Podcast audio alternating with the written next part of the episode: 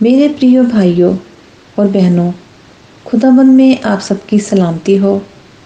पुराना नियम से प्रभु का वचन यूँ कहता है, उत्पत्ति चैप्टर 28 तब इसहाक ने याकूब को बुलाकर आशीर्वाद दिया और आज्ञा दी तो किसी कनानी लड़की से विवाह ना कर लेना।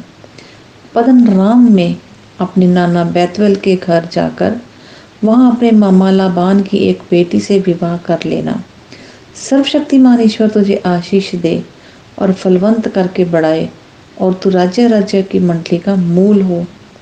वह तुझे और तेरे वंश को भी अब्राहम की सी आशीष दे कि तू ये देश जिसमें तू परदेसी होकर रहता है और जिसे परमेश्वर ने अब्राहम को दिया था, उसका अधिकार हो जाए। और इस हाक ने याकूब को विदा किया। और वह पदन राम को आरामी बैतवल के पुत्र लाबान के पास चला, जो याकूब और एसाब की माता रिबका का भाई था। इसाब का एक और विवाह। जब इसहाक ने याकूब को आशीर्वाद देकर पदन राम भेज दिया कि वह वहाँ से पत्नी लाए और उसको आशीर्वाद देने के समय ये आज्ञा भी दी। तो किसी कनानी लड़की से विवाह ना कर लेना। और याकूब माता पिता की मानकर पदन राम को चल दिया। तब ऐसा ये सब देख के और ये भी सोच कर कि कनानी लड़कियाँ मेरे पिता से, मेरे पिता इसहाक को बुरी लगती हैं। अब्राहम के पुत्र इस्माइल के पास गया और इस्माइल की बेटी महलत को, जो नबायोत की बहन थी ब्याह कर अपनी पत्नियों में मिला लिया। यकूब का स्वपन। यकूब शेरबा से निकलकर हारान को की ओर चला और उसने किसी स्थान में पहुंचकर रात वही बिताने का विचार किया, क्योंकि सूर्य अस्त हो गया था, इसलिए उसने उस स्थान के पत्थरों में से एक पत्थर ले अपना तकिया बनाकर रखा और उसी स्थान में सो गया।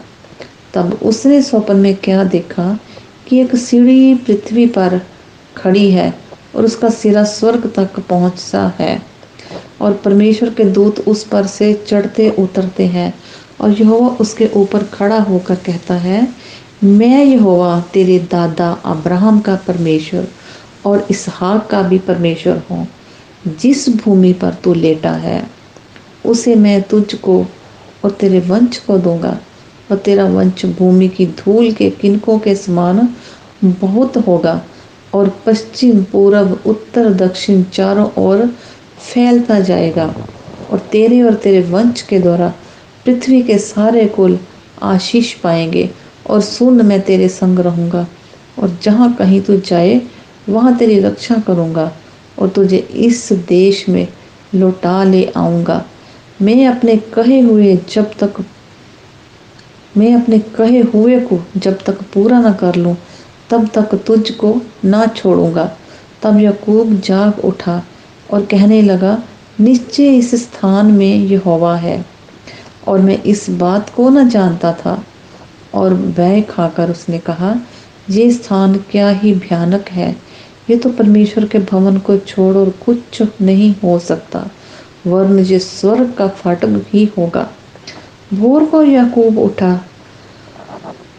और अपने तकिए का पत्थर लेकर उसका खंबा खड़ा किया और उसके सिरे पर तेल डाल दिया।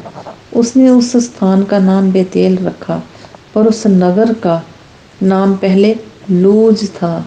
तब याकूब ने ये मन्नत मानी, यदि परमेश्वर मेरे संग रहकर इस यात्रा में मेरी रक्षा करे और मुझे खाने के लिए रोटी और पहनने के लिए कपड़ा दे और मैं अपने पिता के घर में कुशल शेम से लौट जाऊँ तो यहोवा मेरा परमेश्वर ठहरेगा और ये पत्थर जिसका मैंने मैंने खम्बा खड़ा किया है, परमेश्वर का भवन ठहरेगा और जो कुछ तू मुझे दे, उसका विश्वास मैं अवश्य ही तुझे दिया करूँगा।